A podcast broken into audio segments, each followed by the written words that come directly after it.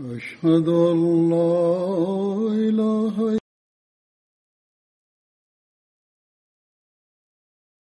إلا لا شريك له.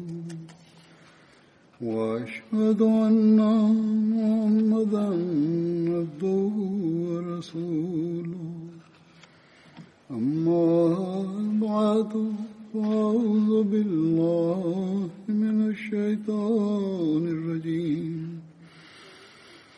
بسم الله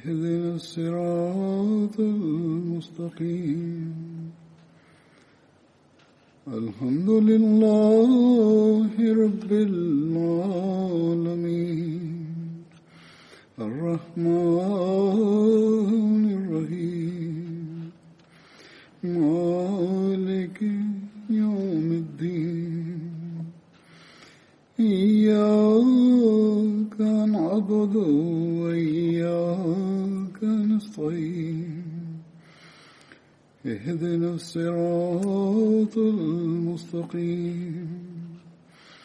صراط الذين أنعمت عليهم غير المغضوب عليهم ولا الضالين. الصحابة الذين أذكرهم اليوم سيدنا سعيد بن زيد رضي الله عنه. فاسم والد سعيد زيد بن عمرو واسم أمه فاطمة بنت بعجة وكان من قبيلة عدي بن كعب بن لؤي وكان يكنى أبا الأعور وقيل أبو ثور أيضا. كان طويل القامة حنطي اللون كثيف الشعر. وهو ابن عم عمر بن الخطاب رضي الله عنه ويصل نسبه في الجيل الرابع أي عند نفيل بسيدنا عمر رضي الله عنه بينما يصل بسيدنا النبي صلى الله عليه وسلم عند كعب بن لؤي في الجيل الثامن.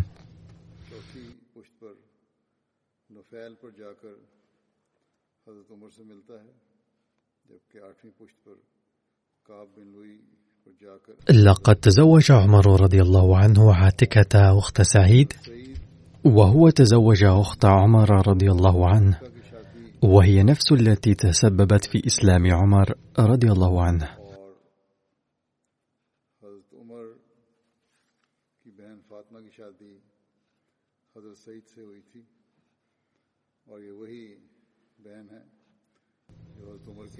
كان والد سعيد زيد بن عمرو في الجاهلية يعبد إلها واحدا وكان يبحث عن دين إبراهيم عليه السلام وكان يقول إن إلهي إله إبراهيم وإنه يدين بدين إبراهيم نفسه.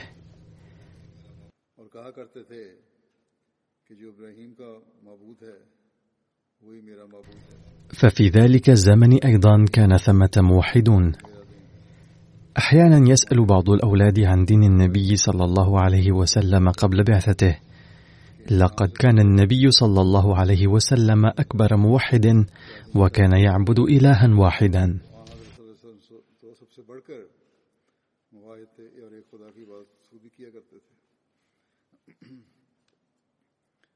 زید بن عمر ہر قسم کے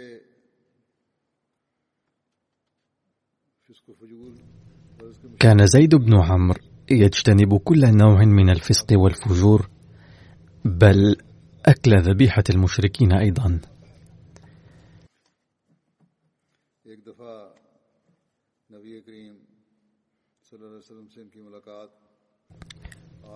فقد ورد في صحيح البخاري عن عبد الله بن عمر رضي الله عنهما أن النبي صلى الله عليه وسلم لقي زيد بن عمرو بن نفيل بأسفل بلدة وهو واد على طريق التميم غرب مكة. قبل أن ينزل على النبي صلى الله عليه وسلم الوحي فقدمت إلى النبي صلى الله عليه وسلم سفرة فأبى أن يأكل منها ثم قال زيد إني لست آكل مما تذبحون على أنصابكم ولا آكل إلا ما ذكر اسم الله عليه. يقول حضرة الخليفة أي لم يأكل النبي صلى الله عليه وسلم حذرا أنه قد يكون قد ذبح على اسم غير الله؟ فقال زيد أنا أيضا لا آكل ما ذبح باسم غير الله. يتابع حضرته سرد الرواية. وأن زيد بن عمرو كان يعيب على قريش ذبائحهم ويقول الشاة خلقها الله وأنزل لها من السماء الماء وأنبت لها من الأرض ثم تذبحونها على غير اسم الله إنكارا لذلك وإعظاما له. انتهت الرواية.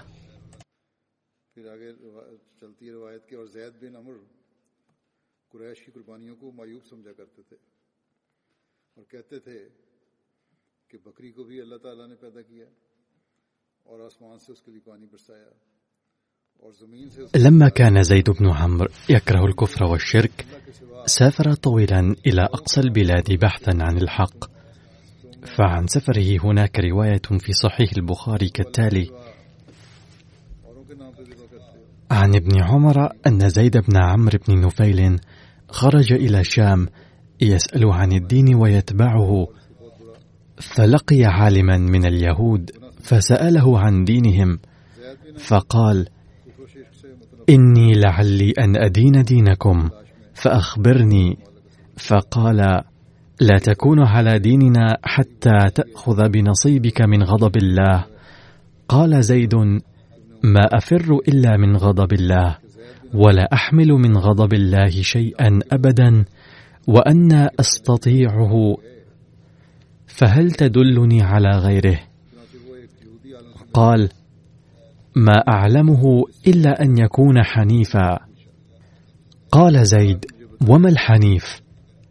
قال دين إبراهيم لم يكن يهوديا ولا نصرانيا ولا يعبد إلا الله اور میں تو اللہ کی ناراضگی کو کبھی برداشت نہیں کروں گا اور میں اس کی طاقت کہاں رکھتا ہوں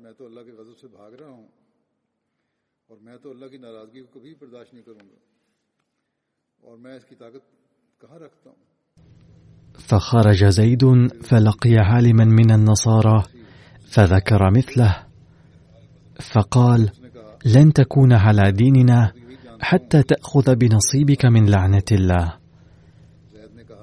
قال ما أفر إلا من لعنة الله ولا أحمل من لعنة الله ولا من غضبه شيئا ابدا. وأنا أستطيع فهل تدلني على غيره؟ قال ما أعلمه إلا أن يكون حنيفا. قال وما الحنيف؟ قال دين إبراهيم لم يكن يهوديا ولا نصرانيا ولا يعبد إلا الله.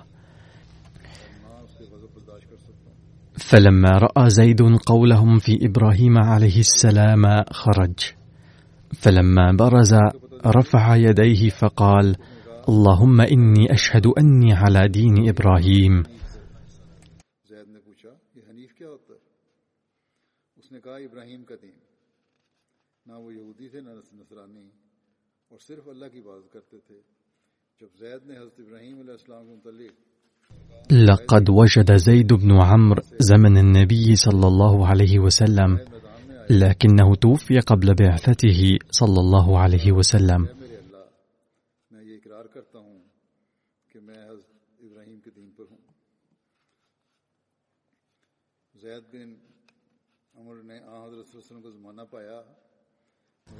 عن عامر بن ربيعة قال كان زيد بن عمرو بن نفيل يطلب الدين وكره النصرانية واليهودية وعبادة الأوثان والحجارة وأظهر خلاف قومه واعتزل آلهتهم وما كان يعبد آباءهم ولا يأكل ذبائحهم.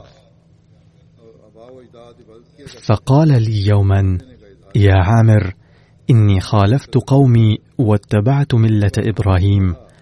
وما كان يعبد ولده إسماعيل من بعده. فقال وكانوا يصلون إلى هذه القبلة. وأنا أنتظر نبيا من ولد إسماعيل يبعث ولا أراني أدركه. فأنا أؤمن به وأصدقه وأشهد أنه نبي. فإن طالت بك مدة فرأيته فأقرئه مني السلام.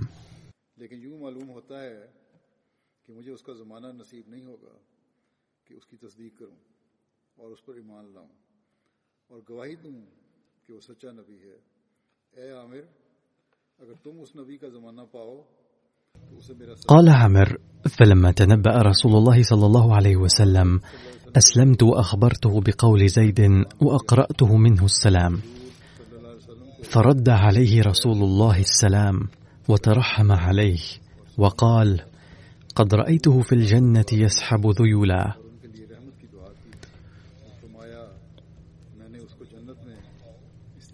كان زيد بن عمرو يفتخر كثيرا بأنه موحد. فعن أسماء بنت أبي بكر رضي الله عنهما قالت رأيت زيد بن عمرو بن نفيل قائما مسندا ظهره إلى الكعبة يقول يا معاشر قريش والله ما منكم على دين إبراهيم غيري. وكان يحيي الموءودة. يقول للرجل إذا أراد أن يقتل ابنته لا تقتلها أنا أكفيكها مؤونتها. فيأخذها. فإذا ترعرعت قال لأبيها إن شئت دفعتها إليك وإن شئت كفيتك مؤونتها. أي أنفق على زواجها وغير ذلك.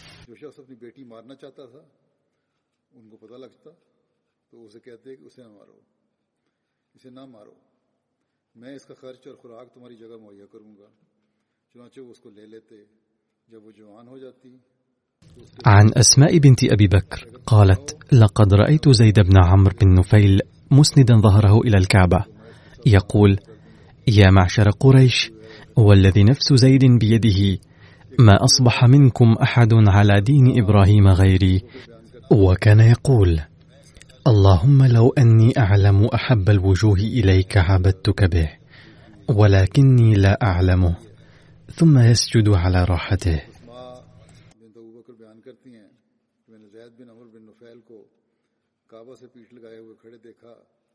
وہ کہہ رہے تھے کہ اے قریش کے لوگوں اس ذات کی قسم جس کے ہاتھ میں زید کی جان ہے کہ میرے سوا تم میں سے کسی نے بھی ابراہیم کے دین پر صحیح نہیں پر صبح نہیں کی وعن سعيد بن المسيب أن زيد بن عمرو توفي قبل خمس سنوات من بعثة النبي صلى الله عليه وسلم. يوم كان قريش يبنون الكعبة فقال عند وفاته أنا على دين إبراهيم.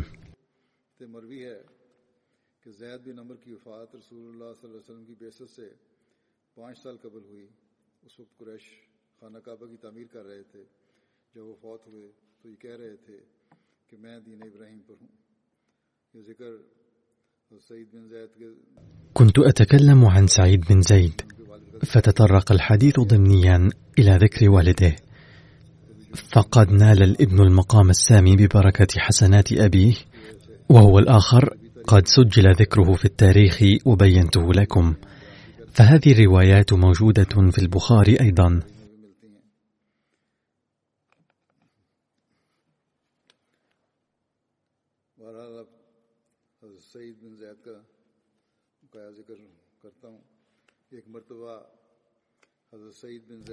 على كل حال أتناول الآن ما بقي من ذكر سيدنا سعيد بن زيد. ذات يوم جاء سيدنا سعيد بن زيد وسيدنا عمر بن الخطاب إلى النبي صلى الله عليه وسلم وسأله عن زيد بن عمرو. فقال النبي صلى الله عليه وسلم رحم الله زيد بن عمرو وغفر له فقد مات على دين إبراهيم. وبعد ذلك كلما ذكر المسلمون زيد بن عمرو دعوا به بالرحمة والمغفرة. وفي رواية أخرى سأل عنه النبي صلى الله عليه وسلم فقال يبعث أمة وحده يوم القيامة.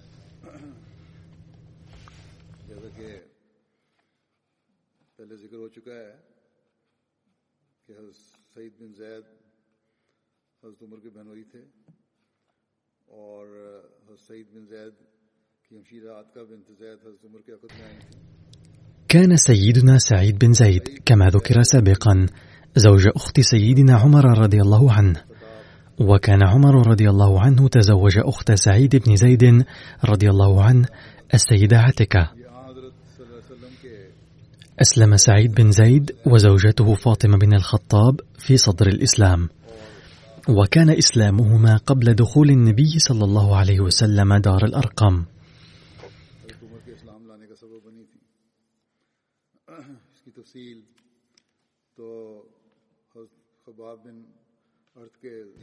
كانت زوجة سعيد سببا لإسلام عمر كما ذكرت سابقا ومر تفصيل ذلك سابقا في ذكر خباب بن الأرد.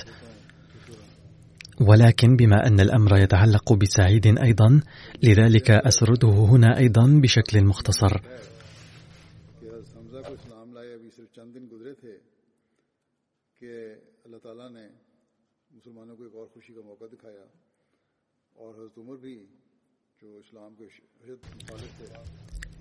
كتب ميرزا بشير أحمد في كتابه سيرة خاتم النبيين كما يلي لم يمر على إسلام حمزة إلا بضعة أيام وقد أرى الله تعالى المسلمين مناسبة أخرى للفرحة وهي إسلام عمر الذي كان إلى الآن من أشد المعارضين.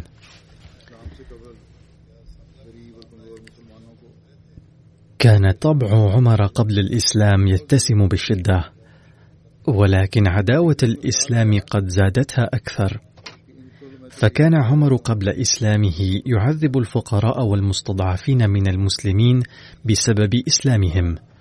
ولكن عندما تعب من إيذائه لهم وإيلامهم دون أن يرى رجوع أحد منهم عن الإسلام خطر بباله أن يقضي على مؤسس هذه الفتنة أي النبي صلى الله عليه وسلم.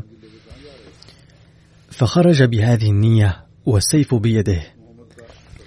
فرآه شخص في الطريق فسأله إلى أين تذهب حاملا السيف بغير جراب؟ فقال عمر أريد أن أقتل محمدا فقال له هذا الشخص تفقد أولا بيتك فإن أختك وزوجها قد أسلما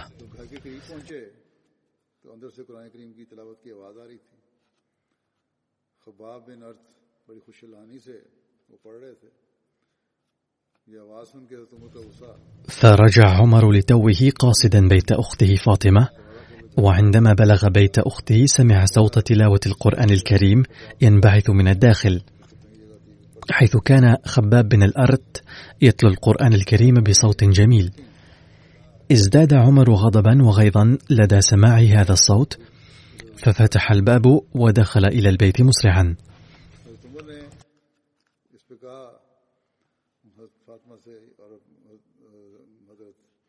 سعید تھے کہ سنا ہے تم لوگ اپنے دین سے پھر گئے ہو اور یہ کہہ کے اختبأ خباب في أحد الأماكن هناك فور سماعه صوت الخطوات المتسارعة. وقامت فاطمة أخت عمر بإخفاء الأوراق القرآنية جانبا. قال لها عمر ولسعيد بن زيد بلغني أنكما تخليتما عن دينكما. قال هذا وهب لضرب زوج أخته سعيد بن زيد. تقدمت فاطمة لإنقاذ زوجها إلا أن هجمة عمر كانت شديدة بحيث أصيبت فاطمة بجرح.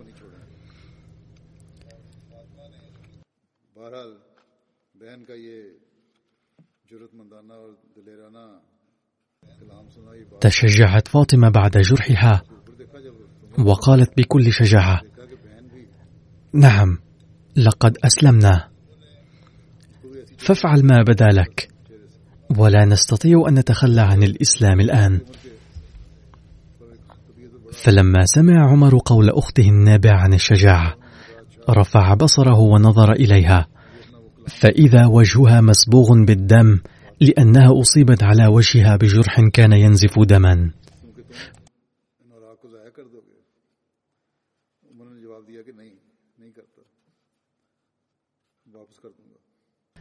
لقد أثر هذا المشهد في قلب عمر تأثيرا عجيبا. فقال لأخته أريني ذلك الكلام الذي كنتما تقرآنه. قالت فاطمة لن أعطيك إياه لأنك ستضيع تلك الأوراق. فوعد عمر أنه لن يفعل ذلك بل سيردها إليها بعد الإطلاع. قالت فاطمة مع ذلك لا يمكن أن تعطى لك قبل أن تغتسل فاذهب واغتسل أولا فلما انتهى عمر من الغسل أخرجت فاطمة أوراق القرآن وقدمتها أمامه فتناولها فإذا هي الآيات الأولى من سورة طه فراح يقرأ فيها بقلب مرعوب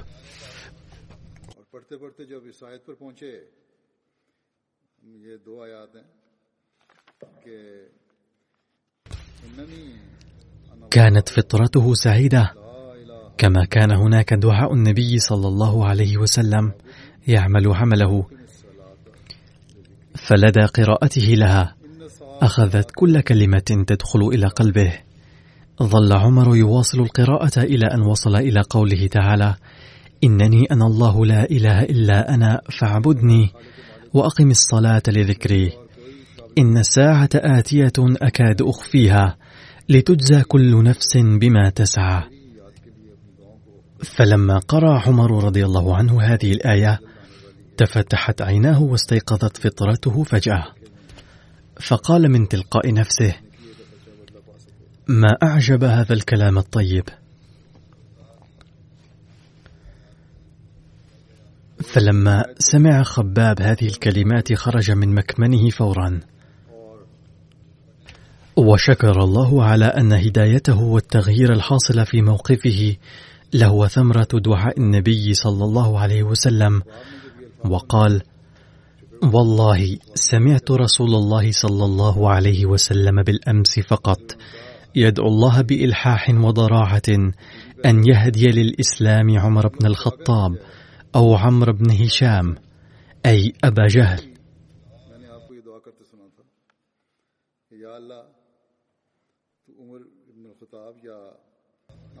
سأل عمر خبابا دلني على الطريق إلى النبي صلى الله عليه وسلم وكان متلهفا ومتحمسا لدرجة أنه لم يشعر بأن السيف لا يزال مسلولا في يده ولم يخطر بباله ليرجعه إلى غمده.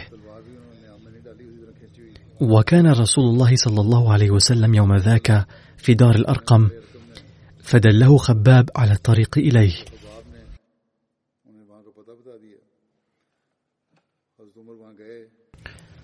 توجه عمر رضي الله عنه إلى هناك وطرق الباب وحين رأى الصحابة من شقوق الباب أن الطارق هو عمر وفي يده سيف مسلول ترددوا في فتح الباب ولكن الرسول أمرهم بفتح الباب وكان حمزة أيضا هناك وقال هو الآخر افتحوا الباب فإذا كان قد جاء بصالح النية فجيد وإلا سوف أقطع رأسه بسيفه هو.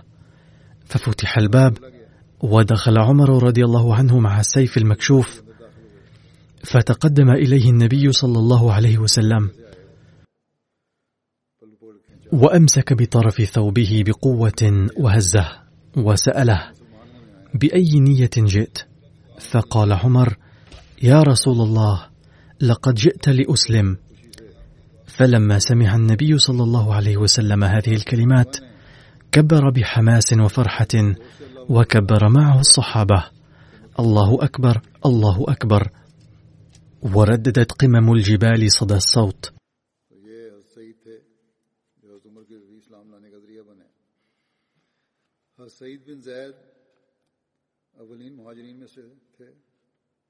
مدینہ پہنچ کر حضرت رفاع بن عبد المنظر هذا كان سعيد بن زيد الذي كان سببا في إسلام عمر. كان سعيد بن زيد من المهاجرين الأوائل. أقام لدى وصوله إلى المدينة عند رفاع بنت عبد المنذر أخي أبي لبابة. لقد اخى النبي صلى الله عليه وسلم بينه وبين رافع بن مالك. وفي رواية اخى بينه وبين أبي بن كعب. لم يستطع سعيد بن زيد أن يشترك في غزوة بدر إلا أن رسول الله صلى الله عليه وسلم ضرب له بسهمه في الغنائم وبناء عليه. فجميع الصحابة الذين عدوا ممن شهدوا بدرا بشكل أو بآخر أو ضرب لهم النبي صلى الله عليه وسلم بسهمهم في الغنائم فإنهم يعتبرون من الصحابة البدريين.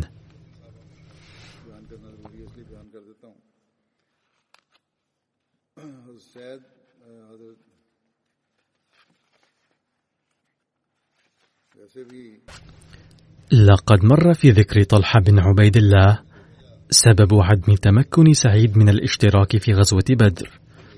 ولكن ذكره هنا أيضا ضروري. لذلك أتناول سرده هنا أيضا.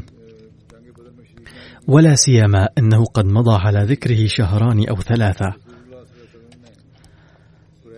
على أي حال وكان سبب عدم مشاركته في غزوة بدر أن النبي صلى الله عليه وسلم توقع عير قريش قافلة من الشام فقبل خروجه من المدينة بعشرة أيام أرسل طلحة بن عبيد الله وسعيد بن زيد ليتحسب خبر عير قريش هذه فخرج حتى بلغ الحوراء فلم يزال مقيمين هناك حتى مرت بهما العير. والحوراء ميناء تقع على البحر الأحمر. كانت تمر منه القوافل سارية بين الحجاز والشام.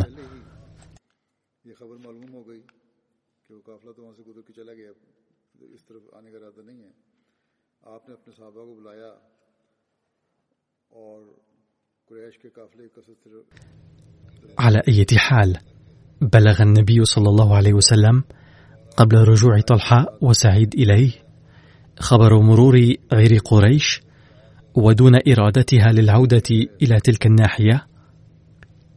فندب أصحابه للخروج من أجل ملاقاة القافلة ولكنها استطاعت الإفلات.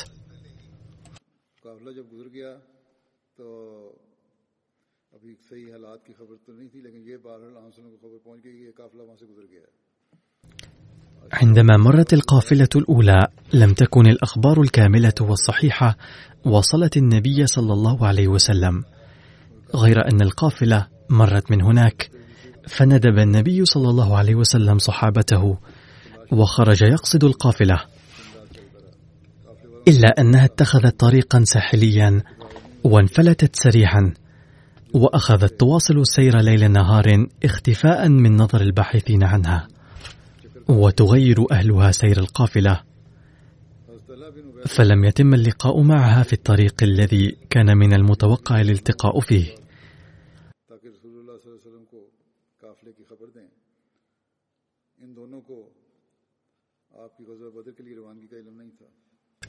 على أي حال بعد ذلك عاد طلحة بن عبيد الله وسعيد بن زيد إلى المدينة المنورة ليخبر النبي صلى الله عليه وسلم عن خبر العير. ولم يعلم بخروجه صلى الله عليه وسلم لغزوة بدر.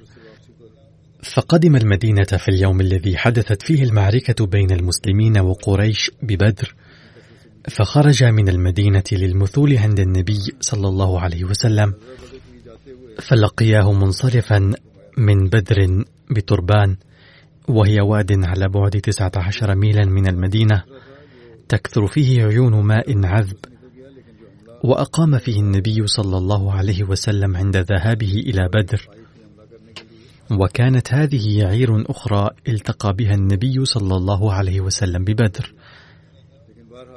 أما القافلة التجارية الأولى فكانت قد انفلتت من هناك.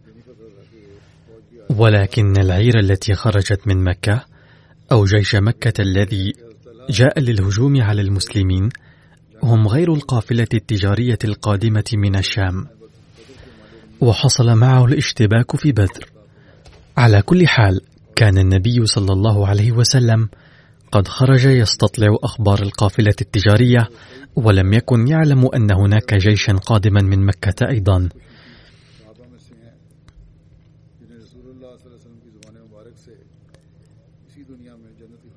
ثم تذكر الرواية أن طلحة وسعيد لم يشتركا في وقعة بدر. ولكن رسول الله صلى الله عليه وسلم آتاهما نصيبا من غنائم بدر وعدهما ممن شهد بدرا. كان سعيد بن زيد من العشرة المحظوظين المبشر لهم بالجنة على لسان الرسول صلى الله عليه وسلم المبارك في هذه الدنيا. يقول عبد الرحمن بن عوف رضي الله عنه أن النبي صلى الله عليه وسلم سمى كل واحد من أبي بكر وعمر وعثمان وعلي وطلحة والزبير وعبد الرحمن بن عوف وسعد بن أبي وقاص وسعيد بن زيد وأبي عبيدة بن الجراح وقال إنهم من أهل الجنة.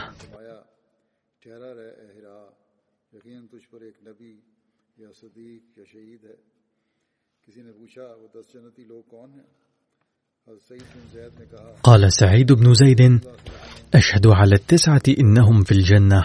ولو شهدت على العاشر لم أثم. فقيل له كيف ذلك؟ قال قال رسول الله صلى الله عليه وسلم وهو على حراء. أثبت حراء. إنه ليس عليك إلا نبي أو صديق أو شهيد.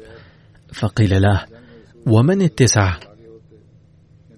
قال هم رسول الله صلى الله عليه وسلم وأبو بكر وعمر وعثمان وعلي وطلحة والزبير وسعد بن أبي وقاص وعبد الرحمن بن عوف.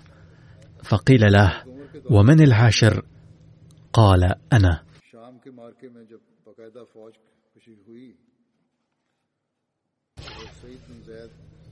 قال سعيد بن جبير كانوا أبو بكر وعمر وعثمان وعلي وطلحة والزبير وسعد وعبد الرحمن وسعيد بن زيد يقومون أمام النبي صلى الله عليه وسلم في الحرب أي دفاعا عنه ويقومون وراءه في الصلاة.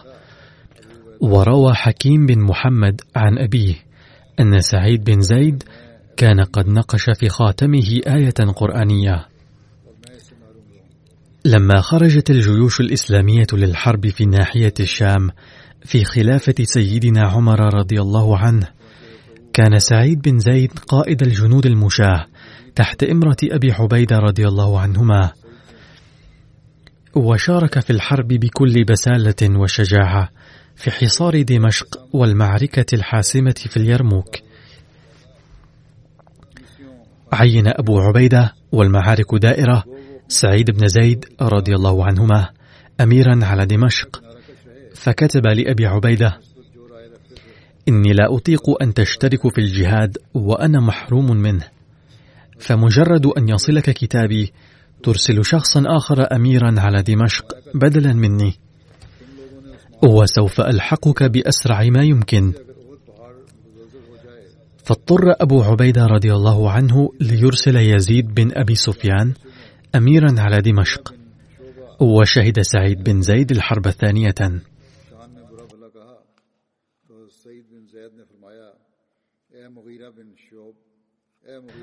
لقد وقعت انقلابات وحروب داخلية عديدة أمام أعين سعيد بن زيد رضي الله عنه. ولكنه اعتزل هذه الخصومات كلها لزهده وتقواه غير أنه كان لا يتردد في إبداء رأيه في الناس بكل حرية. فعندما استشهد سيدنا عثمان رضي الله عنه كان سعيد بن زيد يقول في مسجد الكوفة لا غرابة لو زلزل جبل أحد بسبب ما فعلتم بعثمان رضي الله عنه. وكذلك ذكر ذات يوم المغيرة بن شعبة علي بن أبي طالب بسوء في المسجد الأكبر في الكوفة. فقال له يا مغير بن شعب يا مغير بن شعب ثلاثا إني سمعت رسول الله صلى الله عليه وسلم يقول هؤلاء العشرة في الجنة وعلي منهم. وكان سعيد بن زيد رضي الله عنه مجاب الدعوة. اتهم مرة بالاستيلاء على أرض بغير حق. وبذلك أنه كانت لأروى بنت أويس أرض بالقرب من أرضه. فشكته إلى مروان بن الحكم وهو أمير المدينة لمعاوية وقالت إنه ظلمني أرضي فأرسل مروان رجاله لتحري الأمر. فقال سعيد أتروني ظلمتها وقد سمعت رسول الله صلى الله عليه وسلم يقول من ظلم شبرا من أرض طوقه يوم القيامة من سبع أرضين ثم قال اللهم إن كانت كاذبة فلا تمتها حتى تعمي بصرها وتجعل قبرها في بئرها.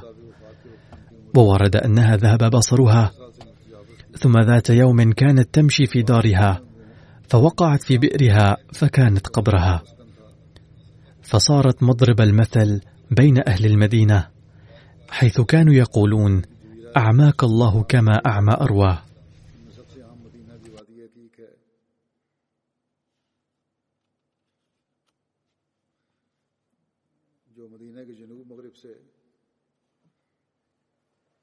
توفي سعيد بن زيد رضي الله عنه يوم الجمعة في السنة الخمسين أو الواحدة والخمسين من الهجرة وسنه حوالي سبعين سنة.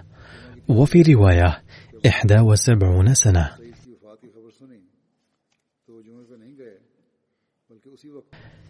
كانت داره في ضواحي المدينة بمكان يسمى العقيق علما أن في الجزيرة العربية عدة وديان باسم العقيق وأهمها الواقع في ضواحي المدينة وهو ممتد من جنوب غرب المدينة إلى شمال شرقها وتنصب فيه كل وديانها.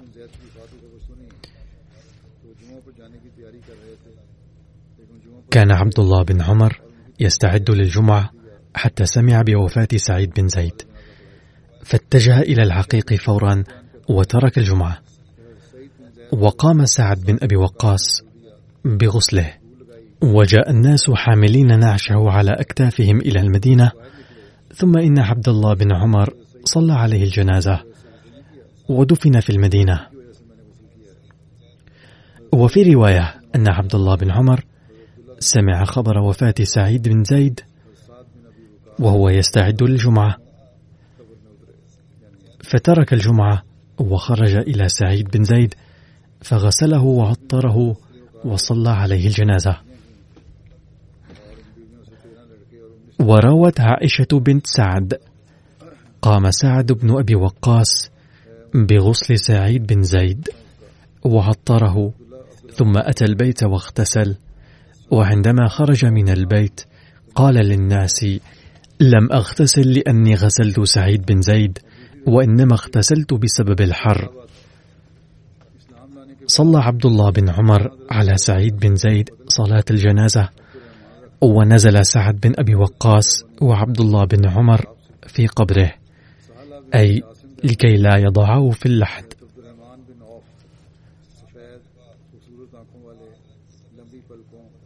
وتزوج سعيد بن زيد عشر زيجات في أوقات مختلفة وكان له منهن ثلاثة عشر ابنا وتسع عشرة بنتا. أختصر هنا ذكر سعيد بن زيد رضي الله عنه وأذكر الآن الصحابي عبد الرحمن بن عوف رضي الله عنه. كان اسمه في الجاهلية عبد عمرو وفي رواية أخرى عبد الكعبة. وعندما أسلم سماه النبي صلى الله عليه وسلم عبد الرحمن. كان من بني زهرة بن كلاب. عن سهلة بنت عاصم قالت كان عبد الرحمن بن عوف أبيض واسع العينين أهدب الأشفار أقنى الأنف طويل النابين الأعليين له جمة أسفل من أذنيه وكان طويل العنق ضخم الكفين غليظ الأصابع. عن عبد وعن إبراهيم بن سعد عن أبيه كان عبد الرحمن رجلا طويلا أبيض مشرب حمرة لم يغير شعره بخضاب حسن الوجه رقيق البشرة. ويقال كان أعرج القدم وذلك نتيجة إصابته في سبيل الله تعالى في غزوة أحد. كان عبد الرحمن بن عوف رضي الله عنه من العشرة المبشرين بالجنة وكان أحد الستة من أصحاب الشورى الذين عينهم سيدنا عمر رضي الله عنه لانتخاب الخليفة بعده. وقال كان النبي صلى الله عليه وسلم مات وهو عنهم راضي. كان من بين القلة من الناس الذين كانوا يحرمون الخمر على أنفسهم في الجاهلية. وكان أحد الثمانية الذين سبقوا بالإسلام. وكان إسلامه على يد أبي بكر الصديق قبل اتخاذ النبي صلى الله عليه وسلم دار الأرقم مركزا لنشر دعوته. اشترك في كلتا الهجرتين إلى الحبشة. هناك رواية في صحيح البخاري عن عبد الرحمن بن عوف رضي الله عنه قال لما قدمنا المدينة آخى رسول الله صلى الله عليه وسلم بيني وبين سعد بن الربيع. فقال سعد بن الربيع إني أكثر الأنصار مالا. يقول حضرة الخليفة. علما أن هذه الرواية قد ذكرت في ذكر سعد بن الربيع أيضا وأذكرها هنا أيضا. تقول الرواية ولي امرأتان فانظر أعجبهما إليك فسمها لي أطلقها. فإذا انقضت عدتها فتزوجها.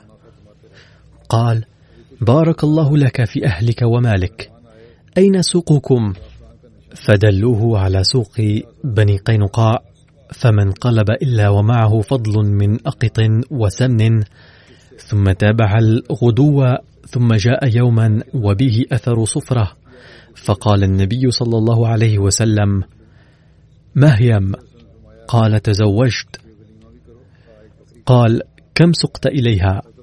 قال نواة من ذهب أو وزن نواة من ذهب. قال عبد الرحمن فلقد رأيتني ولو رفعت حجرا رجوت أن أصيب تحته ذهبا أو فضة. أي بارك الله تعالى في تجارته كثيرا.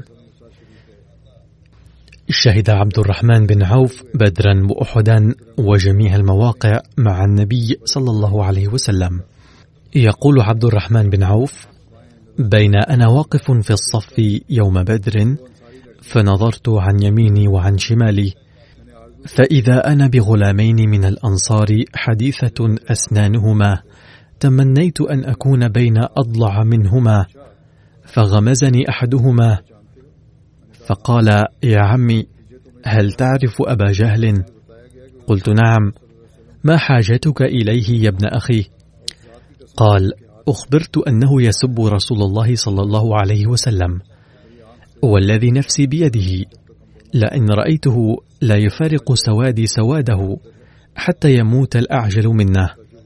فتعجبت لذلك فغمزني الآخر فقال لي مثلها فلم أنشب أن نظرت إلى أبي جهل يجول في الناس. قلت ألا إن هذا صاحبكما الذي سألتماني فابتدراه بسيفيهما فضرباه حتى قتلاه. ثم انصرف إلى رسول الله صلى الله عليه وسلم فأخبراه فقال أيكما قتله؟ قال كل واحد منهما أنا قتلته. فقال هل مسحتما سيفيكما؟ قال لا. فنظر في السيفين فقال كلاكما قتله.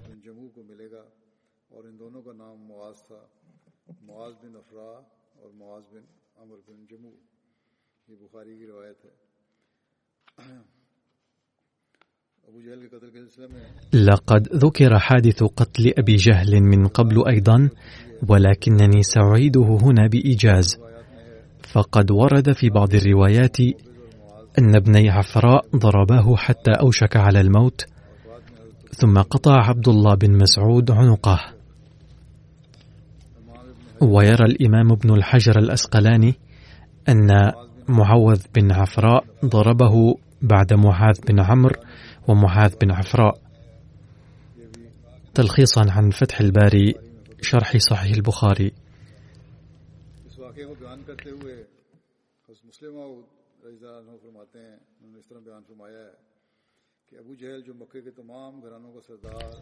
يقول سيدنا المصلح الموعود رضي الله عنه في بيان هذا الحادث كان أبو جهل رئيس مكة وقائد جيشها يوم بدر. يقول عبد الرحمن بن عوف أحد قادة المسلمين المحنكين أنه فيما كان أبو جهل يصف جنوده في بدر. نظرت يمنة ويسرة فإذا بصبيين أنصاريين يبلغان الخامسة عشرة فقلت في نفسي لن أستطيع اليوم شفاء نفسي أثناء القتال لأن معي لسوء حظي صبيين من الأنصار عديم الخبرة بالقتال. وبينما أنا في ذلك حتى غمزني الذي على يميني فقال يا عمي أدن مني لأني لا أريد أن يسمع صاحبي ما سأقول في أذنك. فاقتربت منه فقال عمي أرني أبا جهل الذي آذى رسول الله صلى الله عليه وسلم أذى شديدا فإني أريد قتله.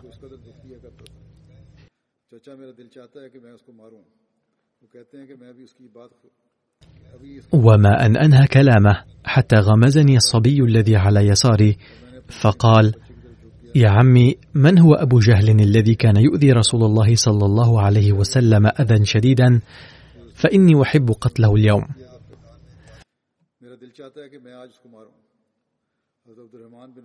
ويقول عبد الرحمن بن عوف رضي الله عنه كنت مقاتلا محنكا إلا أني لم أتصور أني قادر على قتل قائد جيش الكافرين أبي جهل الذي كان يقف وسط حلقة من جنوده الخبراء بفنون الحرب.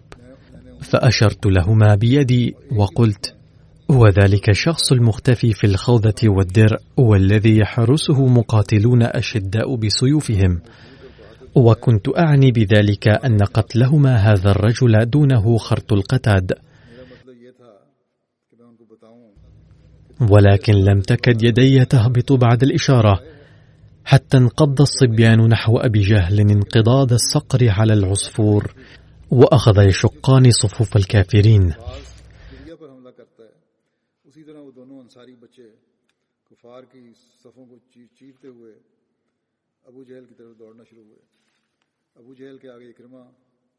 وكان عكرم المقاتل المحنك المغوار يحرس أباه أبا جهل من أمامه ولم يدر بخلده أو غيره قصد الصبيين اللذين اقتربا بسرعة بالغة من الحراس الشاهرين سيوفهم.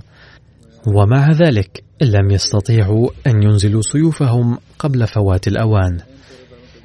إلا واحدا منهم الذي قطع يد أحد الصبيين ولكن الذي يرى بذل النفس رخيصا لا يعيقه قطع يده عن قصده. فما زال الصبيان يشدان على الحراس كالصخرة المتدحرجة من أعلى الجبل حتى انقضا على أبي جهل بسيفيهما فوقع صريحا قبل أن تبدأ الحرب فعلا.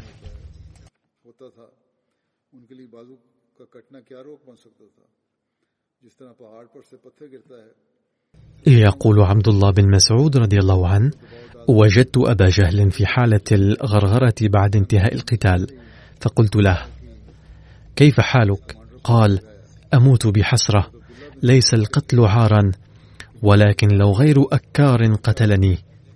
يعني ليتني لم أقتل بيد صبيين من الأنصار المزارعين بل قتلني غيرهما. ذلك لأن أهل مكة كانوا يحتقرون أهل المدينة الذين كانت حرفتهم الزراعة. ثم قال أبو جهل لابن مسعود إني في أذى شديد فاعمل لي معروفا واقتلني بضربة سيف ولكن اقطع عنقي طويلة لأن قطع العنق طويلة من علامات القائد.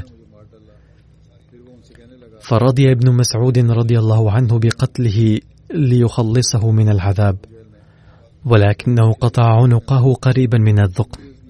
وهذا يعني أن رغبته الأخيرة أيضا لم تتحقق.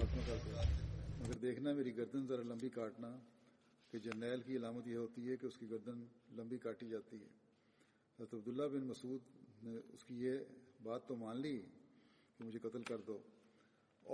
لقد ذكر سيدنا المصلح الموعود رضي الله عنه هذا الحادث في بيان تضحيات وكيفية حب الصبيان للنبي صلى الله عليه وسلم وكيف كان يريدون أن ينتقموا من أعدائه. لقد ذكر هذا الحادث من قبل أيضا على أي حال هذا بيان التضحيات والحب الذي بسببه ما كانوا يبالون بأنفسهم. وسأواصل الحديث مستقبلا بإذن الله في بيان سوانح عبد الرحمن بن عوف رضي الله عنه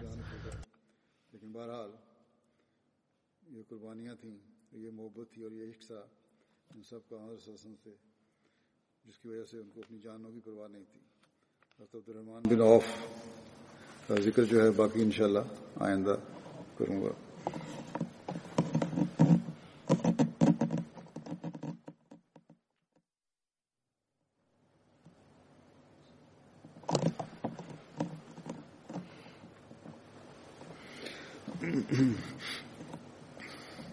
الحمد لله الحمد لله نحمده ونستعينه ونستغفره ونؤمن به ونتوكل عليه ونعوذ بالله من شرور أنفسنا ومن سيئات أعمالنا من يهده الله فلا مضل له ومن يضلله فلا هادي له.